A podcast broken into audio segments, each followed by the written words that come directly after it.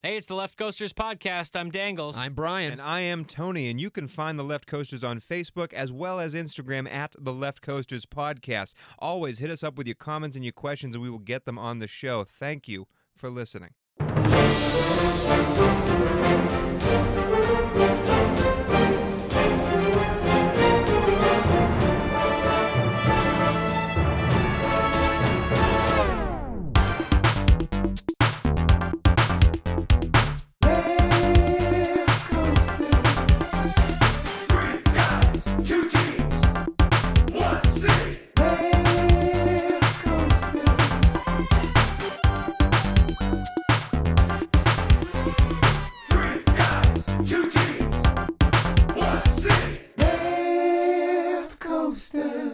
Welcome, everyone, to the playoffs, the Wild Card Edition 2018 2019.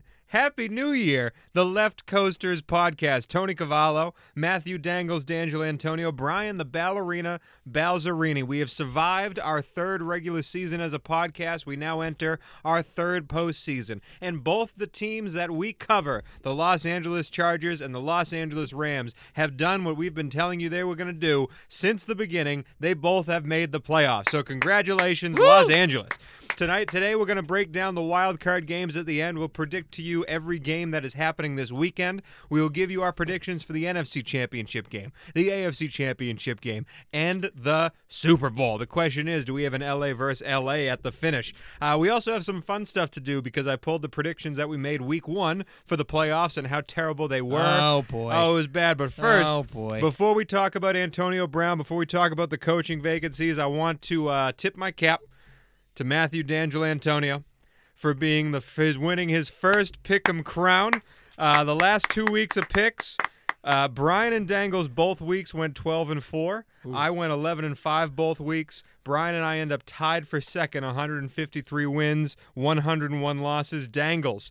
157 wins, 97 losses. Ah, kept under the that 100 loss champion. mark. All right. The champion. I Do you have that. anything to say to your fans, Dangles? Um, I always knew that I would be standing atop the podium at the end of the year, uh, despite my detractors and doubters. Uh, it was a tough slog, and and all, all the credit in the world to our two-time defending champion. Yeah. Uh, and. Uh, now that that leaves Tony as the only left coaster to have not won a Pick'em challenge. So Ooh. Yeah. go get him next year. Teabags. The man, the man who uh, who listeners know uh, is the most intelligent on the panel is not the Pick'em champion for the third Huh. straight season. Uh, as Funny for, how that works. funny how that works As, indeed. as for gravestones, uh, we all ended up with nine playoff teams, and we've killed we killed three playoff teams. Dangles and I killed Dallas and Seattle. Uh, Dangles killed Indy. I killed Baltimore, who at the very end cost me this thing. Uh, Brian, the last week, killed Philadelphia, which cost him, as he also Yep. had killed Indy and Chicago in the first week. So we all end up with nine playoff teams. I'll now, take boys, that.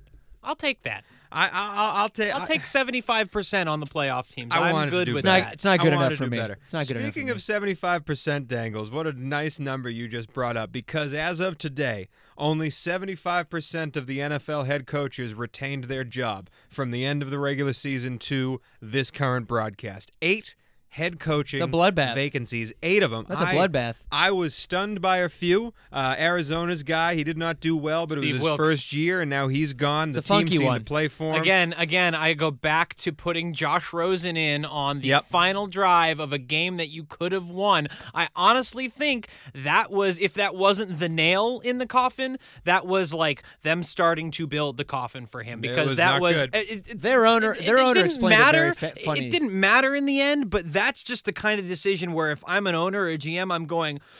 Did now you want to bring this guy in? Okay, that scares me for a head coach. And he said it. The owner said it best. He said, "I, I didn't see a, uh, I didn't see a team on the field that was competitive."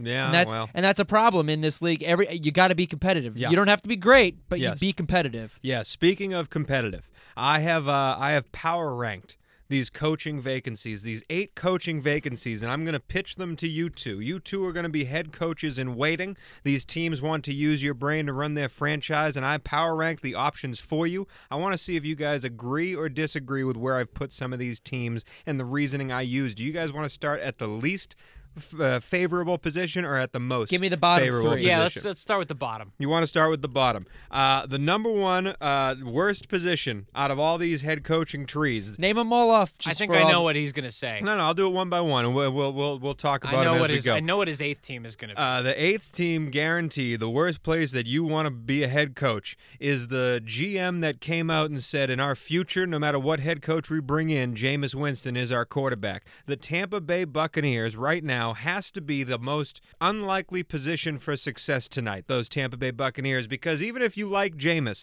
the fact that this guy, this GM, still has his job after drafting terrible picks after terrible picks, the only pick that has worked out in his reign has been Mike Evans, and uh, Mike Evans is great, but the rest of the team is not built for success. And if you're going in there saying, no matter what you do as a head coach, here's your quarterback, you better like him, after he's already going to be an expensive guy coming into a new contract, I do not like what I smell out of Tampa Bay. Uh, number seven. Number seven. This is the seventh worst place to be, and a guy that they might hire Hue Jackson before this uh, podcast ever airs, and that's the Cincinnati Bengals. I hate Andy Dalton. I hate that city. I hate that team. It's going to be a better team without Marvin Lewis, but the Cincinnati Bengals, to me, are the seventh worst position. Do you guys disagree with those bottom two at all? I might swap them. Might swap I them might, since he's worse I than might- Tampa. I might swap them. I think Cincy has better playmakers around him. Yeah, well, but AJ Green's getting old and he's injury prone. Andy Dalton's getting old and he's injury prone. Yeah. Sure, you've got young guys like like like Joe Mixon and Jessie Bates, uh, who's a safety, and and, and William Jackson. Uh, Geno Atkins, another guy who's aging. Like But I no just don't know. no one's saying no one's making you play with Andy Dalton. No, but where? But you're certainly not going to start Jeff Driskel. I'm not going to come in True. here and say this is my guy. Andy Dalton is still a very serviceable quarterback, and before he got hurt, was putting up decent numbers at the start of the year when the Bengals were winning. He was Uh-huh. he was he was putting up decent numbers. I, I think I think I like the I think I like the the Tampa Bay gig just a little bit more. I understand why I think the GM is saying what he's saying, even if I don't necessarily agree with it as far as Jameis Winston goes. He's a number one overall pick. You can't just bail three four years after. I think on a guy like him who's who's still not largely unproven, but he's put up good numbers over the course of his career so far. I just don't think it's it's time for them to walk away. So I might swap them, but I don't entirely disagree. I, I- could I could go either way. I put Cincy ahead of Tampa Bay also because they're coming off of a coach that had 16 straight seasons, and I think I have a longer leash in Cincinnati than I would in Tampa Bay. Tampa Bay is urging to win. Cincinnati might let you lose for a couple of seasons before they expect something out of you. I have a huge problem with I think what the Tampa Bay Buccaneers have done from a um, uh, talent acquisition standpoint. Yes, they're a terrible team. They have a they have a way of turning what I think is sometimes the best draft, but then at the end of the rookie season or the second or third uh, year for these guys, I'm wondering why aren't these guys being cultivated? Why aren't they why aren't they getting better or why aren't they great? They drafted a guy running back that couldn't start over Peyton Barber. Yes. That's the problem that I have with this organization, and I think that's a general manager standpoint Yeah, that worries me. And you're stuck with him. Cincinnati has a funny way, on you know, in a weird way, of finding some of the biggest diamonds in the latter rounds Well- of the draft well- and free agency. So that makes me feel better that the Cincinnati Bengals, from a structural standpoint, I can, also- can provide me with with Also with adding what into I need. this, uh, Tampa Bay is in a tougher division. I don't know about that actually. I, I dis- Carolina, New Orleans, and Atlanta. Carolina stunk, Atlanta stunk, and New Orleans is the only good team Oh, like I- I think- out of that division. I think- you're looking at you're looking at an AFC North that No. had that had two teams going for a playoff spot We'll on talk- the last day of the season. We're going to talk about Pittsburgh. We'll talk about I think, Baltimore I today. I, we'll disagree talk about with Cleveland I disagree with you. My only other thing All I'd add about Tampa Bay is that uh, uh, uh, next, I think I believe that the, that that um, Jameis Winston's coming into the last year of his contract. Yes, That's what I'm saying. So so. The coach might. Uh, I They're don't- gonna get two know- years out of I it. don't know if they were. I don't know if they were specific and said you have to work with Jameis past his contract. But look, if he sucks next year, or if they can't work with him, and and they go three and thirteen next season, and whoever this next head coach is goes to Jason Licht, the GM of of, of the Buccaneers, and says, "I can't fucking work with this kid. We got to go in a different direction. I don't care. He's not. Uh, he's a number I'm one. the pick." third coach. I you mean, know what I mean? Like- depending on who they hire, depending on who they hire, the, I don't necessarily think that signing up for the Tampa Bay job means you are beholden to Jameis Winston Hmm, from here I to know. Kingdom Come. I don't know. I It agree with that. It sounded like as long as the GM there, Jason is there. Let's move on to the sixth worst spot to be as a head coach. Uh, this one was tough because I like some players on this team, but the out of the other five options, this is the only one that doesn't have a quarterback I trust.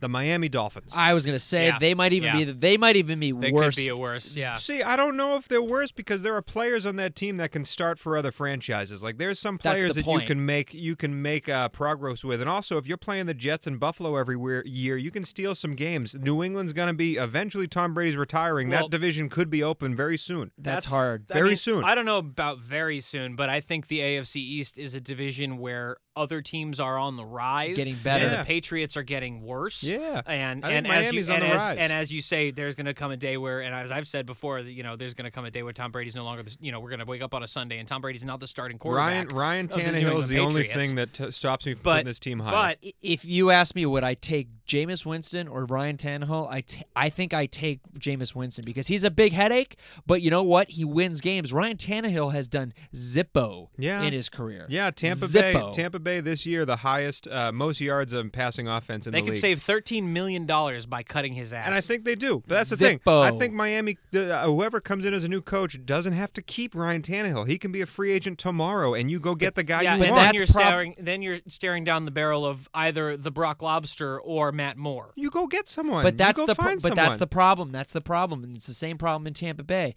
You don't have a great free agency. the The market for Teddy Bridgewater and Nick Foles is going to be so high. It's gonna be awesome. And what do the Miami Dolphins have that either of those quarterbacks want over teams like the Jets or the Giants? Well, not the Jets, excuse me, the Giants. Giants. You know, like Well, you're not gonna- going to pick you're not going to pick them up. So I don't think you're going to get the top tier guy. And this year's draft sucks. Oh, this year's draft for quarterbacks. terrible. I can't wait for the Balzerini big board. Whoa. Cannot wait. Speaking of the Balzerini big board, the fifth worst team head coaching vacancy has the first overall pick this season. and That is the Arizona Cardinals. This team was so far behind every other team. They were in the middle of a transition from a 4-3 defense. Uh, I'm sorry. From a 3 4 defense to a 4 3 defense. Now they are stuck in the middle. The head coach is going to have to decide which way do you go.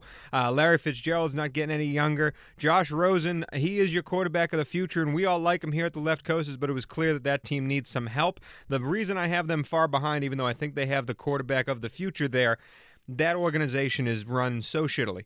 It is run so, so shittily. That, that GM it literally was suspended this year for a drinking problem and kept his job. And yet the head coach loses the job because he had no one to play for, and they end up with the first round pick. I'd be scared to go to Arizona. They reportedly offered Mike McCarthy the whole thing. They said you can run player personnel too, be a GM and a head coach, and Mike McCarthy turned it down.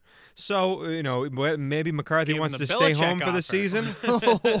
But, but Arizona is fishing, and Arizona. It seems like you know you you you uh you might not have a lot to offer if that's your offer to a head coach. Like I don't have anything else, but I'll give you. You can run the whole thing. It's a shitty ship, but it'll be your ship. Uh, number four. This is my favorite team on this roster, not Green Bay, obviously, but this is my favorite team that's not Green Bay on this roster. I think this team can compete and be in the playoffs right now, the Denver Broncos. Uh, it depends on how you feel on Case Keenum. I know you two aren't as high on him as I am, but the defense is awesome in this game. They have two good running backs. They have a couple of good young wide receivers, a great offensive line. I think this team could be in the playoffs as early as next year. I'm surprised they're not higher on Well, your list. That's because the New York Football Jets are third, and the New York Football Jets have a great defense, a great rushing offense, and Sam Darnold. You have to be able to coach him. He had one of the worst completion percentage in the league. But if you believe in Sam Darnold, this team with Quincy and Enunwa, Robbie Anderson, the defenses that they have, and some good running backs, you get a good draft out of this draft class. You, you build some of the lines a little bit, O line and D line. You give Sam Darnold some weapons to throw to, which there will be plenty in that free agent class that we're talking about. I think the Jets have a chance to really jump high next season and surprise some teams. They could be the Cleveland Browns of next year. I, I, if I'm going to be taking the head coaching position at the New York Jets, I have to believe. Insane. I have to believe. No, I have oh. to believe in the GM Yeah. to get me great players because I like- because Well- I don't agree that that team is is talent rich as you might b- believe it Oh, I do. Oh, I do not. I don't think they don't have playmakers that make me get scared every week. Oh, they've got def- I think over their they, defense they've got overachieving they've got overachieving skill players like Robbie Anderson. But Robbie Anderson might be a number 2 I- I or love- 3. He's a boomer bust kind of guy. If you he, he runs one route and if he doesn't hit if he doesn't hit on a deep ball But- in a game, No. then he doesn't have a but stat if, line. Fine. But if you believe that Sam Darnold is the next Andrew Luck, and you would have to believe that if you took this job, Andrew Luck made Dontrelle Inman the best wide receiver on his team when Ty was out. The quarterback makes receivers better. Robbie Anderson is a serviceable receiver. That defense, that D line in particular, that's the team I want. That's the team that could beat people in the in the trenches. Let me give you a mold of a t- of a coach that needs to be in, in the New York Jets locker room. A Frank Reich. Some, Yeah. somebody Yes. who is really good at getting the right pieces in the you know in the in the diamonds in the rough Yep. like they did last year and throughout the draft they need to have a guy Frank Reich who can just bring everybody's grade grade level higher and let Sam Darnold be Sam Darnold because Sam Darnold I think is going to be a fantastic quarterback with with an offense like that. Well, and the time has to be now for them to get these pieces if they want to do it while Darnold is still on his rookie deal and Yep. while they have a little Yep. bit more space Yep. in their cap to actually do that. Because, yeah, as you say, I think Darnold's going to be a good quarterback as well. And once it comes time for him to negotiate his sophomore deal or whatever that next step for him is, he's going to be looking for uh, he's going to look for a pretty I- penny. I, I wouldn't be surprised if this is the landing spot of Mike McCarthy. And I would be super, super, super excited if I'm in a division like the AFC East. Yeah. And and I know where the Bills are, and I think I know where the Miami Dolphins are. I, I even if I don't beat the Patriots, I'm in a good position to get a wild card. For sure. Absolutely. I think there's winnable games in there. Number two. Number two overall. This is a team that I think is going to surprise you guys, and it's the Green Bay Packers. I don't believe the Green Bay Packers is the high. Well, coming from me, I don't believe that the Green Bay Packers are the most uh, enviable position. I think so either. I think Cleveland takes that I do spot. too. The difference is, uh, I think Aaron could be tough to deal with. Especially if you're a guy who is unproven. I think Baker could also be tough to deal with because he has that moxie and that Eh. attitude. But Not the same way. but both of them are going to sign on early. The question is, I think Baker gives you, as the head coach, a longer leash to make your young coaching mistakes because he doesn't know any better than Aaron might stare at you from day one and be like, you better be fucking perfect. You know what I'm saying? Like Aaron probably has a higher barrier, or Well- lower barrier, I should say, for coaching I think- mistakes. and Cleveland, I think, is a better team overall. I think they got better players at almost every position other than quarterback. Cleveland uh, almost won the past six games in a row. Seven, eight, and one for the Cleveland Browns. They're not a joke anymore. This is a spot that could be No, used. they're rife with young talent. They have a Yeah. lot of. They have a, an up and coming strong defense with a good front four, with strong cornerbacks, um, and of you know, of course, a huge breakout year for Nick Chubb. Nick Chubb was um, great. Uh, a, a solid number one receiver in, in Jarvis Landry, who could have been statistically better this season, but still made catches when he needed to make them.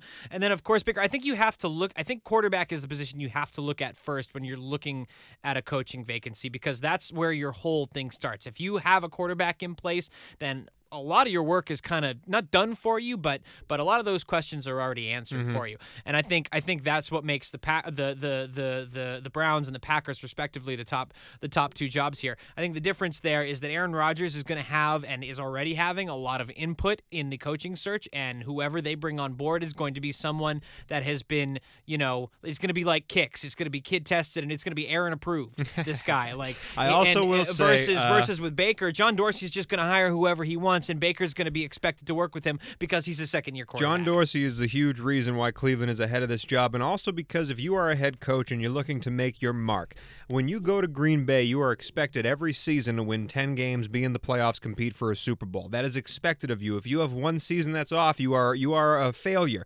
In Cleveland, God, they're, they're getting excited for a 7 8 1 season. They weren't even 500. If you go to Cleveland and take them to the playoffs, they'll build a statue of you the next day. Cleveland is where you make your mark and you go down in the history books. Green Bay, you're just another name on a page. Yeah, but but but Green Bay is the place I would choose of those two places if I'm a coach that wants to win a Super Bowl now. Boom. Because because you've only got three or four years left to do that. Because once Aaron Rodgers is gone, who knows where Yeah. where Green Bay heads? Yeah. But he still has that potential. And when you've got a top tier wideout like Davante Adams, uh, when you've got some young defensive players like Jaire Alexander and Kevin King, you know, a young running back like Aaron Jones who can actually carry the ball with a coach who will run a running script. Aaron I Jones think the led the league in are yards there. per attempt. I think I'll, the gi- I'll, I'll give there. you I'll give you a real quick one. The Green Bay Packers have two first round draft picks. Mhm. They've got 12 and 32.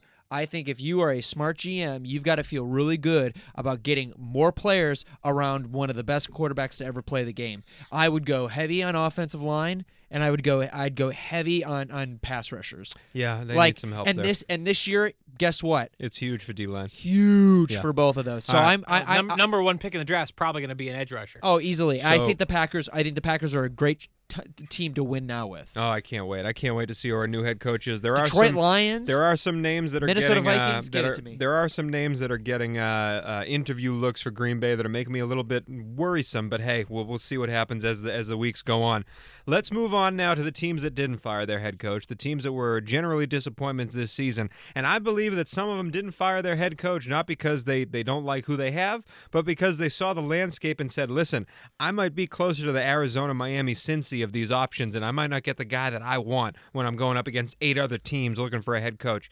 But guys like Washington, uh, uh, Jay Gruden in Washington, guys like Mike Tomlin in Pittsburgh, uh, what's his face in Minnesota who had a failure year, and Doug Marrone in Jacksonville, Mike Pat Zimmer. Shurmur. Mike Zimmer in uh, uh, oh Pat Shurmur in New York. You thought he had a chance to get fired too. Are there any of them that kept their job that surprised you? The Marvin Lewis of this year. Honestly, there's nobody really I'm looking at who I'm like blown away that they didn't get fired. I know you you might say Jacksonville. You, I know you were. Yeah, we, we had talked that- about that- that place we is had, a wreck. We had talked about we had talked about whether or not Doug Marrone should keep his job. And again, I, I don't think that Tom Coughlin thinks that what happened this year is because of him. No, he apparently thinks it's Leonard Fournette's fault. Well, I, I don't think that Leonard Fournette's all, uh, entirely not to blame. I mean, his absence on the field was a huge part of why they weren't able to get anything going offensively, and then they had to do all this moving around at running back. And first it was T.J. Yeldon, and then you know, and then Car- Carlos Hyde ended up coming in, and he he I think had some issues. I have a question He had you, some Dangles. issues with the team. I, and, uh, you you love Jacksonville. Obviously, Leonard Fournette appears to be a little bit of a diva. Okay, he's he's acting out a little bit. He, he's not getting his guarantees on his contract because he was suspended for fighting a guy. Yada yada yada. He sat on the bench for the last game of the season with T.J. Yeldon. By the way, T.J. Yeldon, get the fuck out. You're never going to be on a football team again. But Leonard Fournette is getting guff from Tom Coughlin, called out in the media by Tom Coughlin. He is their franchise. He is the best player on that team. New York Giants, when Odell Beckham goes to the media and freaks out and all that stuff, they protect him. They literally put a shell around Odell Beckham and say, "Don't talk to our our diva wide receiver. We're going to pay him all the money in the world, and he's going to be a success for us." Versus Leonard Fournette, old man Tom Coughlin, getting in the media, calling him out. For me, I think you go the Odell route. I would hate to have a diva player on my team altogether, but in today's NFL, the millennial NFL, you do not call a player out in the media because I don't think Leonard Fournette ever plays it down for them ever again. I think Leonard Fournette is not a Jacksonville Jaguar anymore because of what has happened in the last few weeks. That is on Tom Coughlin. That is on Doug Marrone. I think Doug Marrone's should get fired. That team was a fucking disaster. And we I brought the playoff stuff from that we made in week 1. We all had Jacksonville in the playoffs. Yeah. Uh, Brian had him in the Super Bowl. We thought Jacksonville was going to take the next step and Look- yes, Blake Bortles fell apart, but Doug Marrone sucked. I'm gonna. I mean, I, I will tell you straight from the horse's mouths of people who I am still in touch with in Jacksonville who are diehard fans. They're as disappointed as anybody in this season. You know, they're not. They're used. They're used to it. You know, a lot of their sentiment is, is, oh right, this is what it feels like to suck again. Do you Like, agree with Tom Coughlin calling out Fournette? N- No, I don't necessarily agree with Co- like I. I guess I understand why he did it because Tom Coughlin's a light a fire under your ass kind of Yeah, guy, and I think that's sort of what he was was after. Um, and Leonard Fournette would also do well to remember that not only did he get suspended for fighting and being a diva, but he also uh, hasn't played a an entire season in No, his in his career yet. And this is a guy who was taken fourth overall, who the tape on in college was absolutely mind blowing. I mean, this guy was truck sticking guys the way we haven't seen since Jim Brown ran the football. And he's supposed to be the next big thing in running. I think he stays a Jacksonville Jaguar. I think they're going to do whatever it takes to make him be comfortable. I also think the difference in the way the Giants handle uh, Beckham and the way that uh, the Jacksonville Jaguars handle Leonard Fournette has everything to do with the market. Because you're talking about being an athlete in New York versus being an athlete in Jacksonville, Florida. It's apples and sailboats. Like we're not even talking about the same. it's not even apples. We're not even in, in the realm of fruit. We're in completely and totally different realms. here. I also think it's worth pointing out that Leonard Fournette never had problems in college. He didn't have problem the first couple years he was here. This year was all about how bad they were and how frustrating losing was mm-hmm. for a guy who never lost shit in his life. Mm-hmm. He played for LSU. He was competitive all the time. His first year, he made his team competitive. Yep. He carried that team on his back. He made Blake Bortles good. Yep. So he was brought back down to earth this year. And I think Tom Coughlin is, is sitting this young man down and giving him the, the spiel, okay? You're not perfect.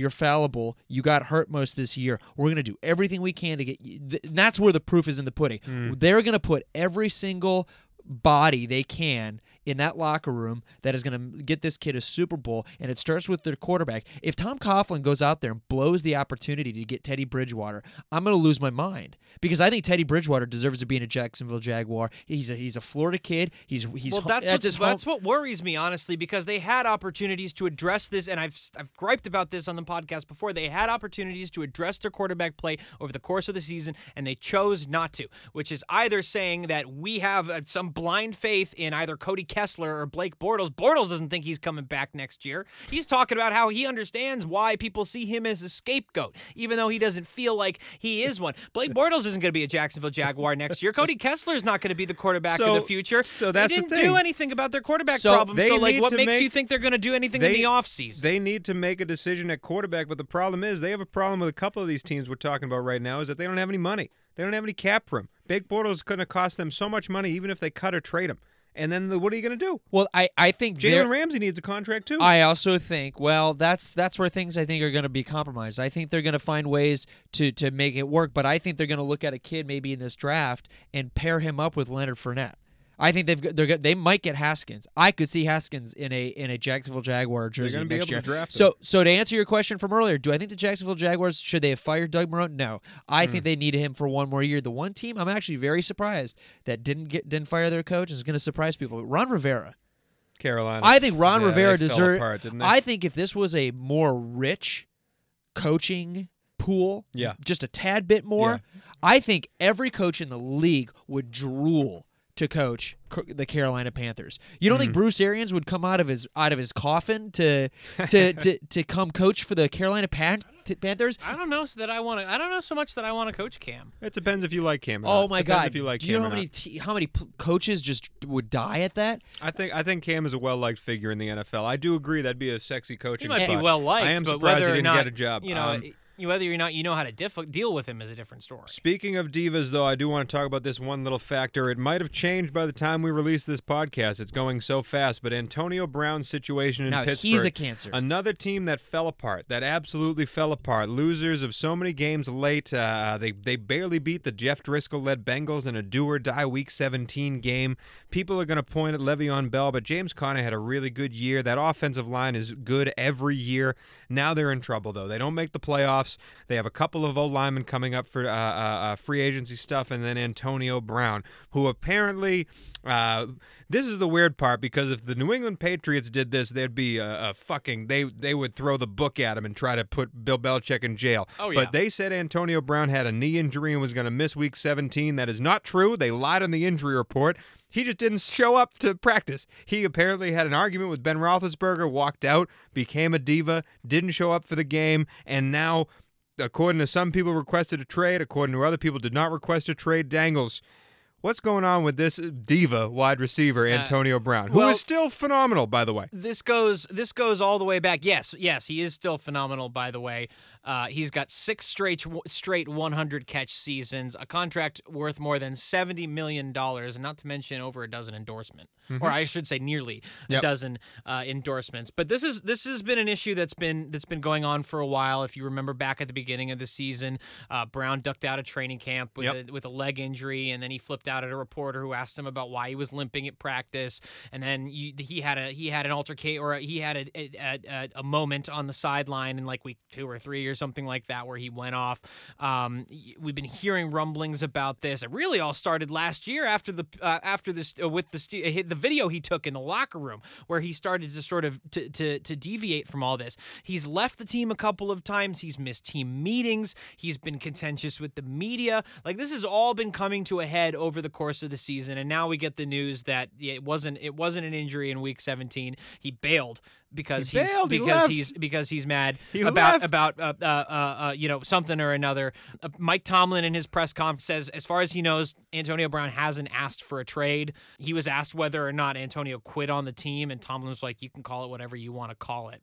like that's not. Mike Tomlin, This is a this get is a coach. out. This is a coach. I disagree with your with your assertion that he should be fired because you don't just fire a coach that has had the repeated success that this guy has had. But it's This not a- repeated success. It is repeated failures when you're getting there. When you have a team like the Pittsburgh Steelers, you are you are successful. Like that team is awesome in every facet Yeah, of the game, he- yet they fail every time when it comes close. You should not have a team that films the video as you're telling them to stay off of social media. You're filming the locker room. That's on the coach. Yes, there's Antonio Brown, but he was nurtured to be this diva. It's not like it just came up overnight. He's been like this the whole time. Yeah, but I, I also think that Mike Tomlin is a coach. Is a coach. You know what I mean? He he he's the X's and O guy, and I understand he's the he's the the spirit in the locker room that's kind of driving this ship. But at the end of the day, these guys are overpaid idiots sometimes, and I think Antonio Brown is exactly that. I think Antonio Brown allowed all this shit to go to his head. You know, from Central Michigan, guy was the hardest worker, and you know what? I I, I understand that when you're Antonio Brown, you have a certain uh, uh, appearance publicly, but this shit in the locker room is out of control. Don't walk. I don't care what this circumstance is. You do not, absolutely do not, leave the game at halftime.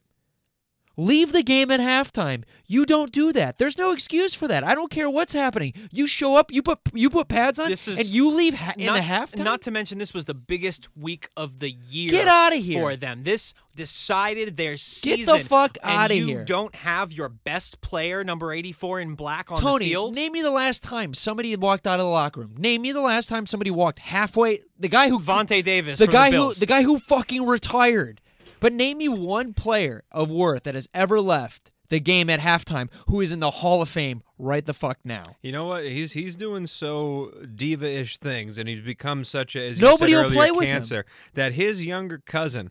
Hollywood Brown is coming out as a wide receiver from Oklahoma. Mel Kiper has him as the best wide receiver in the nation right now, and I wouldn't draft him. No. because I don't want a Brown. I don't want a Brown in my The- locker the, room. The, the truth is, man, like the game's hard enough. Yeah, It's so don't hard. to deal with that shit. They- why the fuck would you deal with that? And, and and you may not agree with Tomlin and a lot of different things, but Tomlin has to stand up and he's got to say, "Hey, we we're this is about the Pittsburgh Steelers. This isn't about Antonio Brown. Antonio Brown's got to get with the Pittsburgh Steelers to win Super Bowls, Now- not the other way around." Now the scariest part is, as I said that I think Leonard Fournette will not be a Jaguar by the beginning of next year. I think Antonio Brown is a Steeler. no, Because gone. no, that what that contract that he has is It's fat. untradeable. It's fat, and it's yeah. also uncuttable. It would actually cost them a million more if they cut or traded him, and it's already over twenty million that contract. don't joke, don't even kid that there isn't a team out there right now who thinks they can handle Antonio Brown. Because you know what the fix is for Antonio Brown? Twenty million.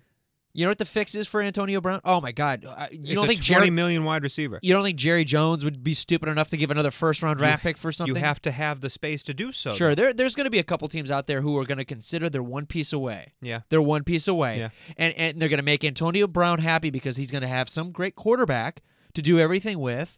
And, and he's gonna and he's gonna want to play. Bottom That- line I see here is that the way the way this shit has shaped up, it looks like you've got Mike Tomlin and Ben Roethlisberger on one side of the room, and Antonio Brown on the other side of the Absolutely. room. And that's probably not a battle that he's going to win. He's to be gonna lose Perfectly that. honest, you are not going to take down a two-time Super Bowl winning no way. quarterback, Hall of and a Famer. Super Bowl winning Hall of Famer. by yourself when you are Who a- did it the together. best wide receiver in the NFL. Granted, but you're still not a Hall of Famer yet. Speaking of battles that we are not going to win, let's move on to predict the wild card games. When we start, we wipe the slates clean. Dangles is a champion of just the regular season. He's starting anew in the playoffs. We have a playoff pick'em challenge to do, and it begins with arguably the best wild card slate uh, that I've seen in the past five years. This, these four games are all good, and they're coming up right after the break. Left coasters. All right, here we are, the wild card slate. Two games Saturday, two games Sunday. This is it, guys. Only 11 more football games for the season. 11 more. Will your team make it? Will the Rams make it? Will the Chargers make it? We're going to tell you first right here. And these four games, guys, I'm telling you, it's an exciting slate of football. There are four games that are very different in each of them, and uh, each one of them presents their own challenges to try and see who can come out on top. And each one of them, you know, New Orleans is sitting there as the one seed, New England sitting there, Kansas City. They might not want to see some of these teams come through wild card weekend, so we're going to predict what happens in the future. Dangles, Brian, and I are all at zero. The game right now is playoff pick 'em, meaning These wild card games are worth one point if you get them right. Next week, the divisional round, two points apiece. The championship round, NFC and AFC championship, are three points to the winner, and the Super Bowl is a big five bucket. So let's start off with the one point games, wild card weekend. What is the first game on Saturday, Brian? The first game will be the Indianapolis Colts at the Houston Texans. Wow. A divisional matchup. The mm. third time these two teams have met to start us off. Six- these two teams know each other very well. Six points to uh, the difference is six points in the, the last two games between the, the these two teams. They they played each other extremely tight. Yes, very every close single time. Uh, we all had Houston in the playoffs in our Week One predictions. None of us had Indy in the playoffs, but I've been high on Indy all year. I did not think they would go do what they did. They won ten games, guys. Ten games Wow. on the season. Andrew Luck, welcome back, It- motherfucker. well, and you know, it has a lot to do with the amount of time that they've put into building an offensive line that can protect him. The pass protection for Andrew Luck has been everything this year, from taking from taking Quenton Nelson in the first round and the, and the guys they've put around him, uh, uh, in uh, you know Anthony Castonzo. Uh, uh, it, it's been good. It's been good. No, you. I'm so happy you brought that up. Can you guess if you don't look at it right now? This is the. I've circled a couple of these thing uh, uh, stats in these different matchups to sort of pinpoint why I think one team's going to do what one thing versus the other. But do you know how many times Indianapolis Andrew Luck has been sacked this season? Full I 16 bet it's a games. small number. Do you know how many times it's he's like- been sacked? I bet it's like eight times. 18 times. 18. It is very small. 18 is a very small Yes, number. it That's is. just over one a game.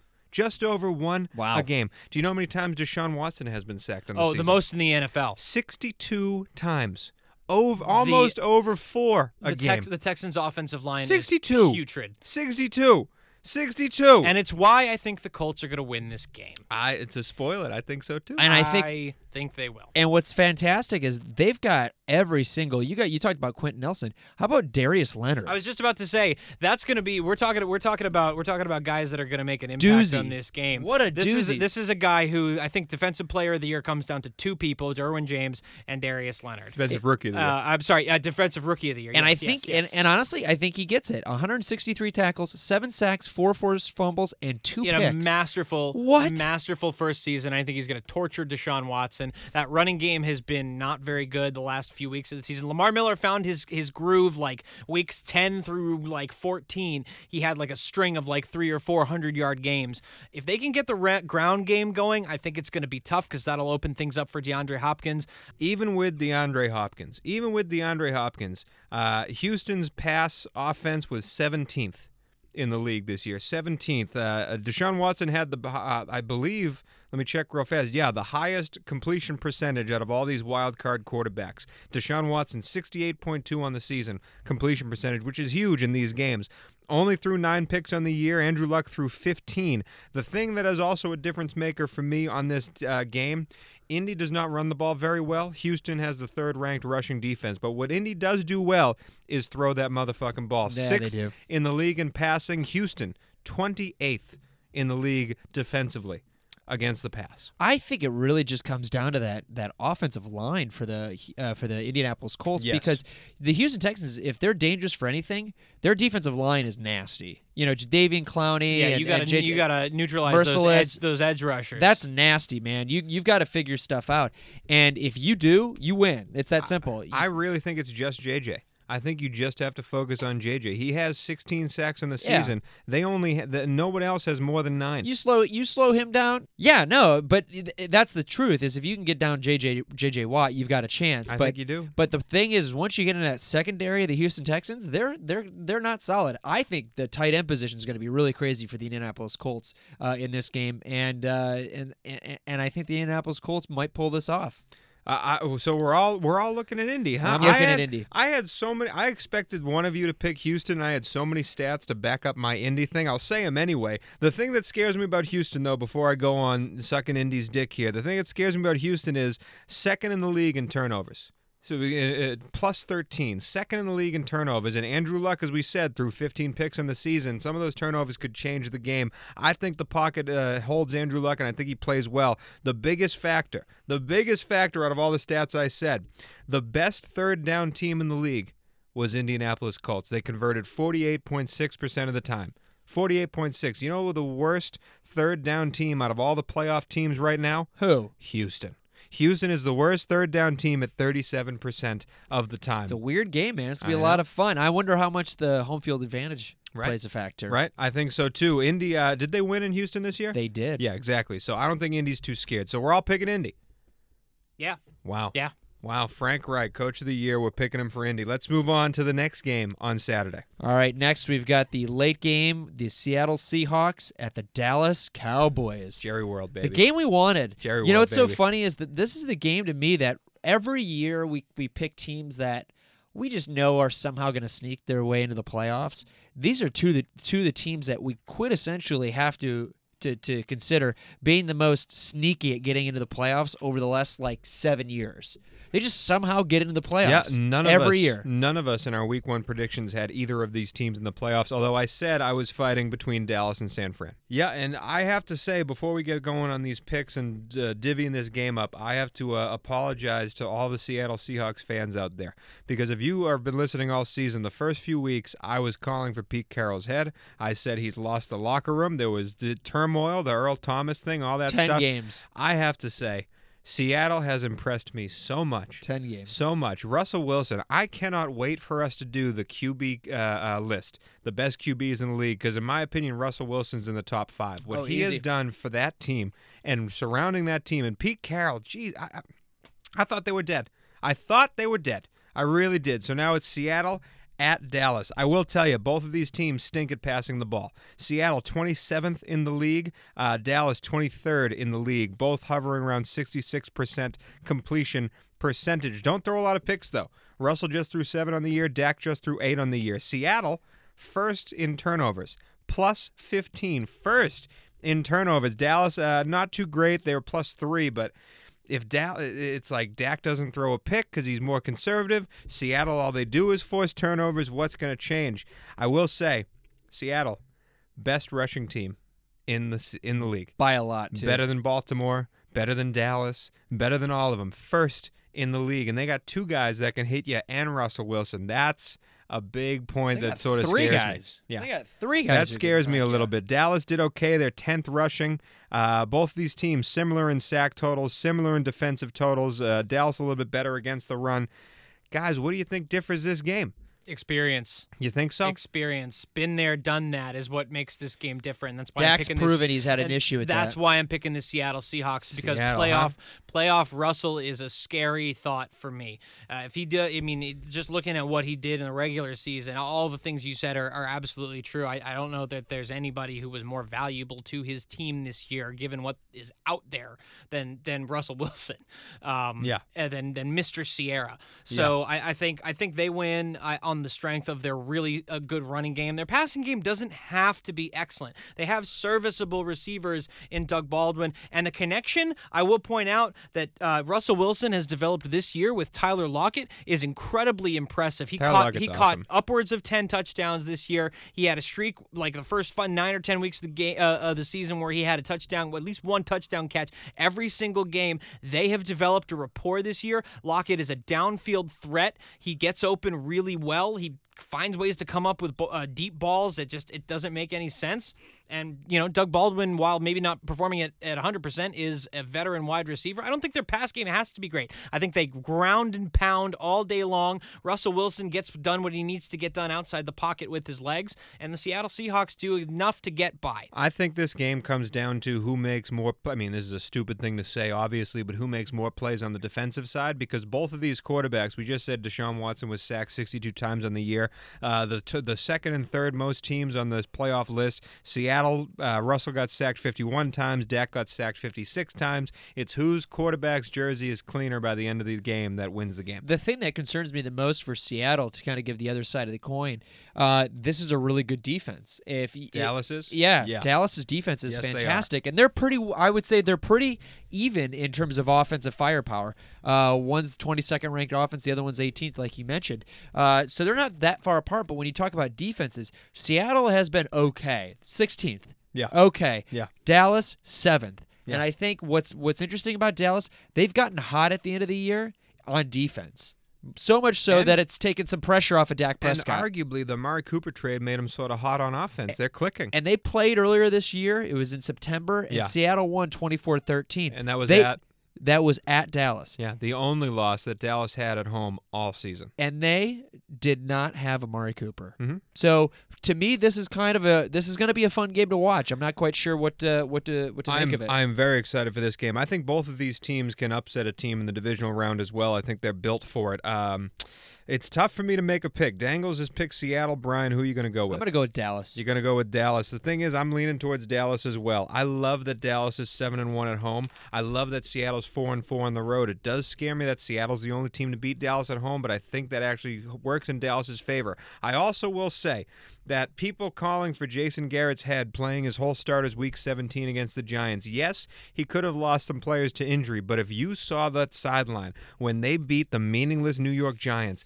and won their 10th game of the season, that that led to such a boost in morale for that team. I think they come into this uh, into this game on fire. I I actually agree with Jason Garrett trying to win that game, and he's just moving that train forward. Dallas is ready for the playoffs. I think they beat Seattle as well. So da- uh, Dangles alone on Seattle. Let's move on to Sunday. Sunday, the start of the games will be the Los Angeles Chargers at the Baltimore Ravens. This is not the team the Chargers wanted to face. Absolutely not, especially after playing them what two weeks ago. And they got their dicks kicked in.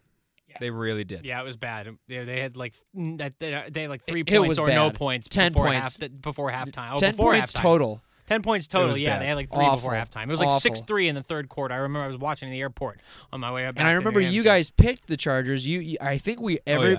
everybody underestimated the Baltimore Ravens defense. It, it's but they're just nasty this year. Absolutely nasty. Baltimore Ravens defense fifth against the pass, fourth against the rush. Uh, Number one overall. Yeah, number one overall. Uh, LA Chargers not that far off though. Ninth against the pass, ninth against the rush. The LA Chargers have a better turnover ratio, but not that much better. The defenses, I wouldn't say they're comparable. I would say they're closer than you think. Yeah, yeah, absolutely. I think even even more the uh, to- not to bury the lead, but I think the offenses are oddly very similar. Eleventh ranked out of the Chargers, ninth out of the Baltimore well, Ravens. you gotta you gotta take the Baltimore ones with a grain of salt because Baltimore is a different team over the past seven games because of They've the Lamar better. Jackson uh, ascent. They've been better at points. They've been better at running the ball. They've been the best team in the league at running the ball, but passing the ball. If you look at Lamar Jackson's stats, his average right now is 160 yards passing a game. That would put him 34st in the league if he played all season, just ahead of Arizona. So you're looking at an Arizona passing attack with the best rushing offense in the league. His completion percentage right now is 58.2. very low. So if you find a way, no one's done it yet. If you find a way to stop Gus Edwards and his 5.2 rushing average and stop the new Michael Vick and Lamar Jackson from running the ball and force them to beat you with third and longs, they are a very beatable team. Very beatable. The thing that scares me though is that the Chargers didn't do it. no, they, they didn't. and didn't it was just two it. weeks ago. And I don't know what has changed the last couple weeks that's going to give the Chargers what I mean is somebody coming in from injury? Yeah. I, I don't and I don't know schematically what you do because you know what? The last time I checked I think Lamar Lamar was what 5 and 1? Yeah. 6 and 1? He's five and one. Yeah. Holy lord. No, he might even be six and one. He's the youngest player at Mm-hmm. age 21 to start a, a a a playoff game in the NFL. I'm wondering. I'm just wondering what his uh, psyche will be in a game where he's seen a defense twice now. Mm-hmm. And and what ha- and what do you do differently? You put a spy on him. You you you know you just you don't underestimate the It's the same pass thing from, option. from Gus Bradley's Yeah. side. You've seen this team already. You know what their tendencies are. It was just two weeks ago. They couldn't have added a lot more to change their offense right now, especially being a, a run pass option uh, uh, option offense as simple as it is. This defense knows what's coming to them now, and they got. They, oh, we'll say it again. They got their dicks kicked in in that first game.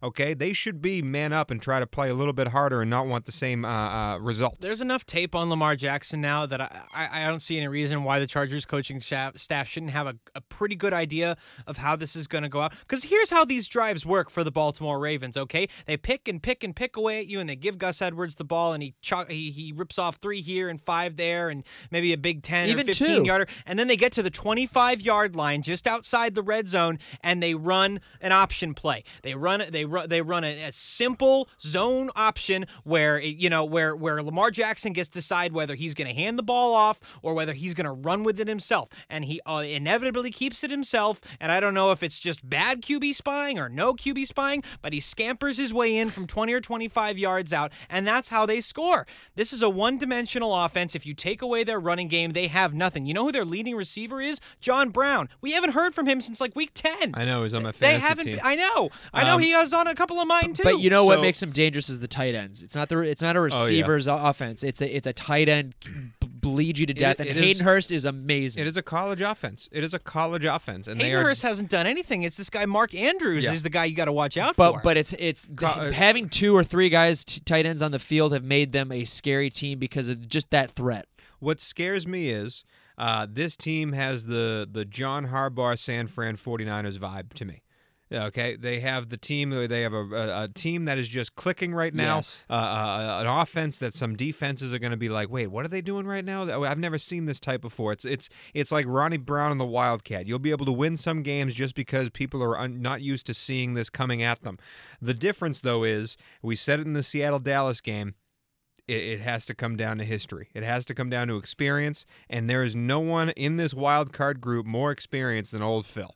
Phil Rivers has been here before. What Phil Rivers can't do is what he's done the last three games, and that's throw a pick on the first drive. If he somehow doesn't throw a pick on the first drive, I really like the Chargers' chances. I like the Chargers here too. I th- I'm going to pick them to win this game. I think it is an away game. It's going to be tough, but like we've talked about in the past, is there really ever an away game for the Chargers considering where they play? Yeah. Um, I, I, I agree. I think Philip Rivers has to be almost perfect. He cannot turn the ball over. The Chargers need to take advantage of every because the Ravens defense is so good.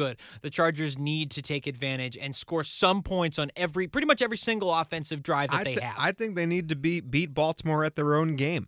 The second highest yards per average rusher by a guy who ran over 175 times goes to Melvin Gordon. He averaged 5.1 on the year. If Melvin Gordon is healthy enough in this game, I think you steal the uh, you control the clock. You don't allow Baltimore to do what they like to do. You're the team that has it over 30 minutes of game time. You're the one that runs it down their throat. I think if you man up, you can beat this team. I am picking the Chargers to win as well. Brian. Ah, my gut is telling me to pick the. Actually, rather, my head is telling me to pick the Baltimore Ravens. It makes the most sense. Yeah. But there's something in my mind where I just see Keenan Allen having the day and Mike Wallace just jumping up. Mike Williams, Mike, yeah. Excuse me, Mike Williams being in Ten the cor- touchdowns on the season for him. and, and and most of them came at the latter part of the season. I I just feel like Phil comes in here with a lot of fire and a lot of spunk. Just, just don't throw a pick on drive one. And I think he throws a couple beautiful passes and gets Antonio Gates mixed into this. Melvin Gordon plays well, and it's going to be cold. It's going to be so cold, Four, 38 degrees. Mhm. And I th- and I don't know if Lamar Jackson's ever been hit that in that kind of weather. Yep. Ever. It's gonna be fun. It's gonna be fun. Three matchups. Right, uh, we're going into the fourth one right now. You have a divisional matchup to start us off against high-powered Indy against Houston, who wants to win a few games. Seattle and Dallas are two hard-hitting rushing offenses playing each other, defensive-led game. So I'm going And with the then Chargers, This game by is the a, is a meeting of two minds here. The Los Angeles Chargers, huge offensive firepower. Baltimore, a defense that can't be stopped, and a rushing offense that's amazing. Brian picks the Chargers. I can definitely see the potential for Anthony Lynn to get outcoached here. That is the one thing. The one thing that I would I think throw. that's pretty the fair. one thing I would throw out there in the Ravens' favor is that is that John Harbaugh could very easily outcoach Anthony Lynn in this game, and that could be the Chargers. gonna on be tape. And tough. you know what? If the Chargers teams. lose this game, it will it be because You can absolutely it take it will be I'll stick with the because the Chargers. Ravens outcoach the Chargers. So, well, we all predicted the another reason why I predicted the Indy game and the Chargers game like this is because of the divisional matchups it gives us, and also we all picked this. We would have Indy, Andrew Luck, the return, going up against Pat Mahomes in Kansas City, which would be a, a fire divisional matchup. And then on the other side, you have Tom versus Phil Rivers again, a rekindling of an old rivalry. Phil That'd Rivers has never beaten Tom Brady. And it would be a great thing to see Phil's final stand against Tom Brady again. That'd be awesome. But let's move on to the final game of the wild card weekend, Sunday night primetime. Final game: the Philadelphia Eagles at the Chicago Bears. Congratulations, Big Dick Nick. Congratulations, buddy. See, you done and did that's it the again. thing. That's the thing is if Carson Wentz were starting this game, Oh, I'd I'd go it. Bears, Bears, absolutely Bears. But because Nick Foles is starting this game, I have no earthly idea where to go because because I really just like he turns it on. He turns it. He, he Hit us, goes to a Tony. diff, He goes to a different level in the playoffs. So we've talked about uh, uh, passing ratings and completion percentage. Nick Foles, granted, he only played in I believe uh, five games total, but he started five games. Seventy-two point three percent completion percentage. Seventy-two point three percent completion percentage. That'd be the highest in the league. Oh yeah, and now is that it by by a mile? by like four and is, points. Is that a uh, is that a Sam Bradford type stat where he's just dumping it off? No, his yards per game, 283 yards per game. Again, in five games. So yes, a small sample size, but it's not one shot Chuck here. 283 yards per game. That would put him fifth overall in the league if he played the full season. 72%, 283 yards per game. Did throw four picks. Uh, Philly as a total team took 40 sacks on the year. In Chicago, third in the league in sacking you at over 50 on the season. That scares me a little bit. Chicago's offense, though, does not. Let me tell you that right now. 21st passing offense. You know how much I hate Mitch Trubisky. 11th rushing. The question is this game lies between can the offensive line, which one can win out? Because Fletcher Cox and the Philly defensive line is as scary as Khalil Mack and the Chicago defensive line. Who's going to win the line of the trenches? Mm. That is the question. This is, in my opinion, where where experience matters the most. I think having Nick Foles playing really good, stressful. Let's let's remember, rewind the clock. The Philadelphia Eagles, the last four or five weeks, looked like they weren't going anywhere Until Nick. until Nick. Yeah. It's not that Carson Wentz was crushing it and got hurt. It was no, we were stalled out, and Nick Foles came into the locker room and said, "I got you. Don't worry about it. I'm going to get you guys to the playoffs." To me, that is the difference in this game. I don't think Mitch Trubisky's a bad quarterback. I just don't think he's a great quarterback. I think he stinks, but yeah. I don't think he's a great quarterback. I think he might be two years away from it, another year away from it. This defense is to be contended with, and I just think the Philadelphia Eagles are slightly hotter than the Chicago Bears are at this very second.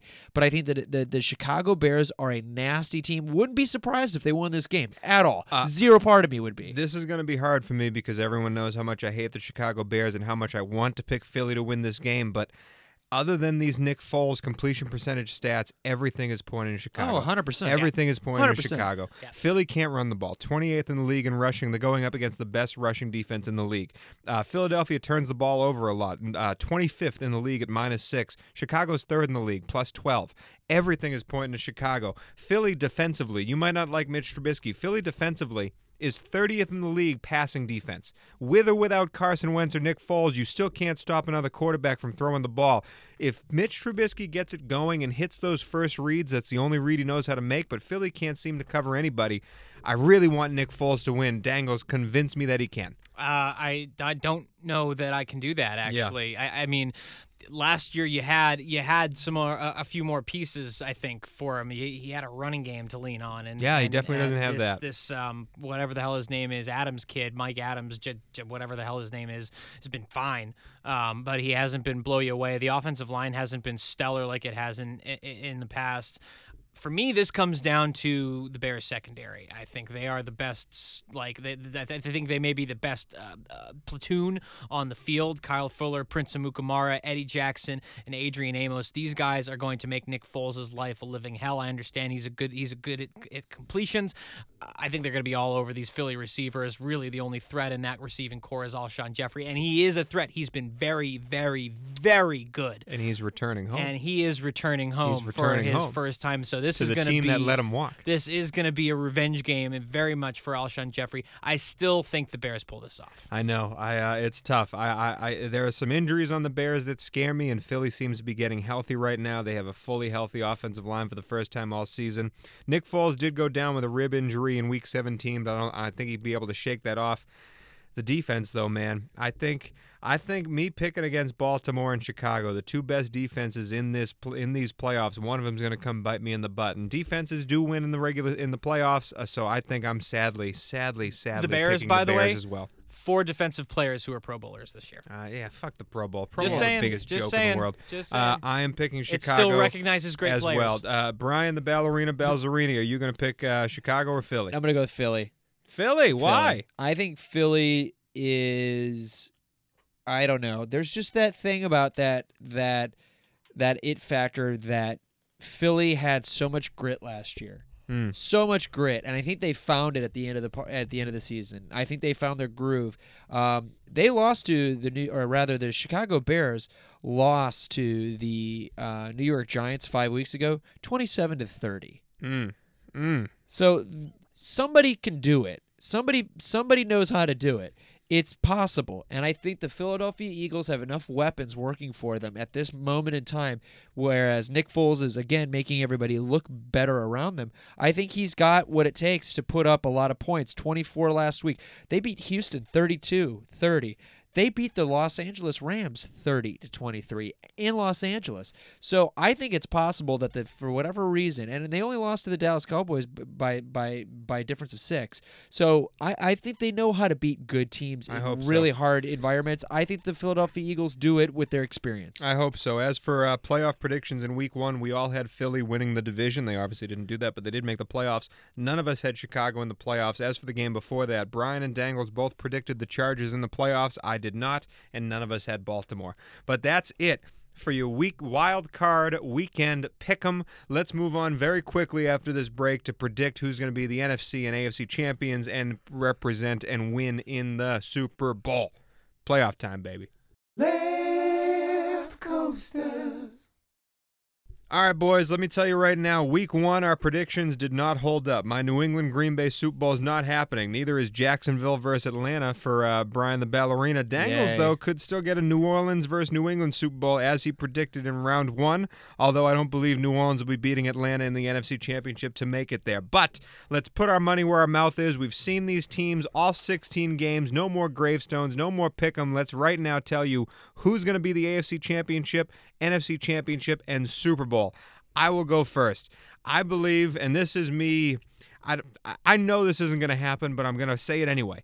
I think the Los Angeles Chargers at the Kansas City Chiefs is your AFC Championship game. I see Kansas City winning that game, and uh, yeah, I see Kansas City beating the Chiefs in that game. And my NFC Championship game is uh, is the Dallas Cowboys at the Los Angeles Rams. I think Dallas goes to New Orleans and beats them, and I think the Rams beat Chicago. The Rams will also beat the Dallas Cowboys. The fun stops here, and we have a Super Bowl that was the best regular season game, a rematch of a Monday Night Football game that was the best regular season game these eyes have ever seen. The Left Coasters Watch Party Part 2, Kansas City versus the Los Angeles Rams in the Super Bowl. 100 points for everybody. That's my prediction. Dangles, go. So for my AFC Championship game, I'm going to go with what I think might have been the second best game of this season: Chiefs Patriots. Uh, Okay. uh, Patriots worked their way back in that game. They win. Look, I'm just banking on the Patriots aren't very good this year. I'm going to say that up front. I, I as a Patriots fan, I am worried about them as a playoff team. I think their defense is is exploitable, and they have not been getting things going on offense. And Tom Brady's play the last few weeks has been questionable.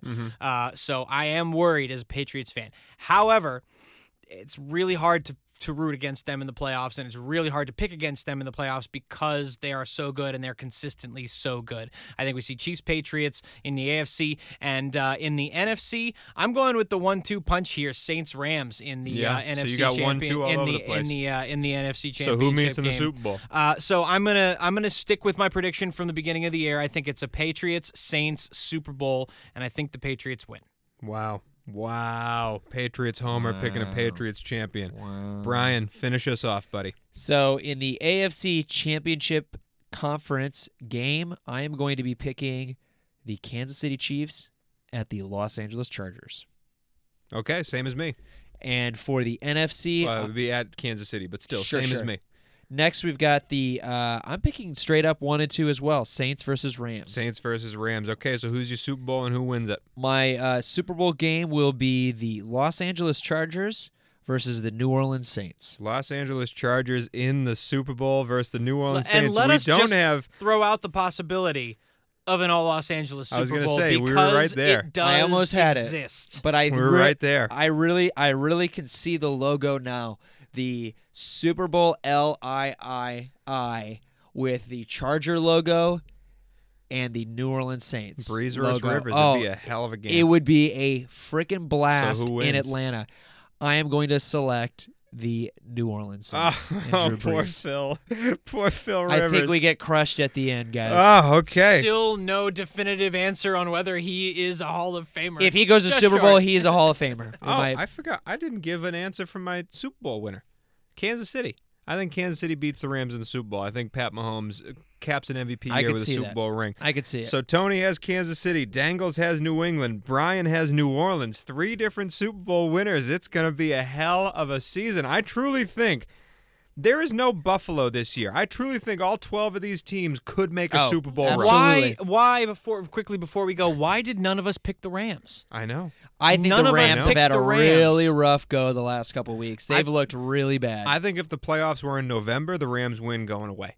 I think December was a rough month for that team. It really was. And injuries have caught up to them. Todd Gurley is a huge question mark going into this uh, playoffs. Their Huge. defense We will terrible. talk. We will talk about the Rams and the rest of those bye week teams next week, as well as the winners of these wild card matchups. But thank you for listening to an extended version of the Left Coasters podcast. Playoffs means one weekly show a week. We're gonna cover it all, baby. It's time. Oh, I'm excited for the playoffs, baby. We got divisional next week, and uh, NFC AFC Championship the week after that. The Coasties during Pro Bowl week, and then a Super Bowl special, which will have everyone in tears of joy. But here we are, the Left Coasters podcast for Tony Cavallo, Matthew Dangles, D'Angelo Antonio, Brian, the ballerina, Balzerini. We hit you not with a team that's on the bye this week, but we're going to hit you with a team that's playing against the Baltimore Ravens and go away with a Chargers charge. Three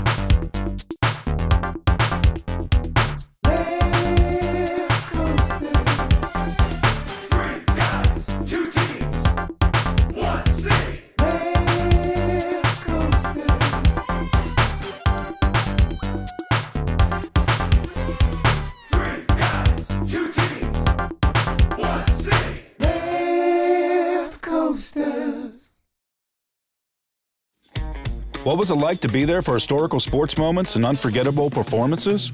To be behind the scenes?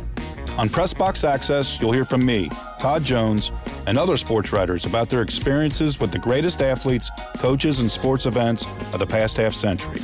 We'll share some stories behind the stories, some big, some small, and some we've only told each other. Let us buy you around on Pressbox Access.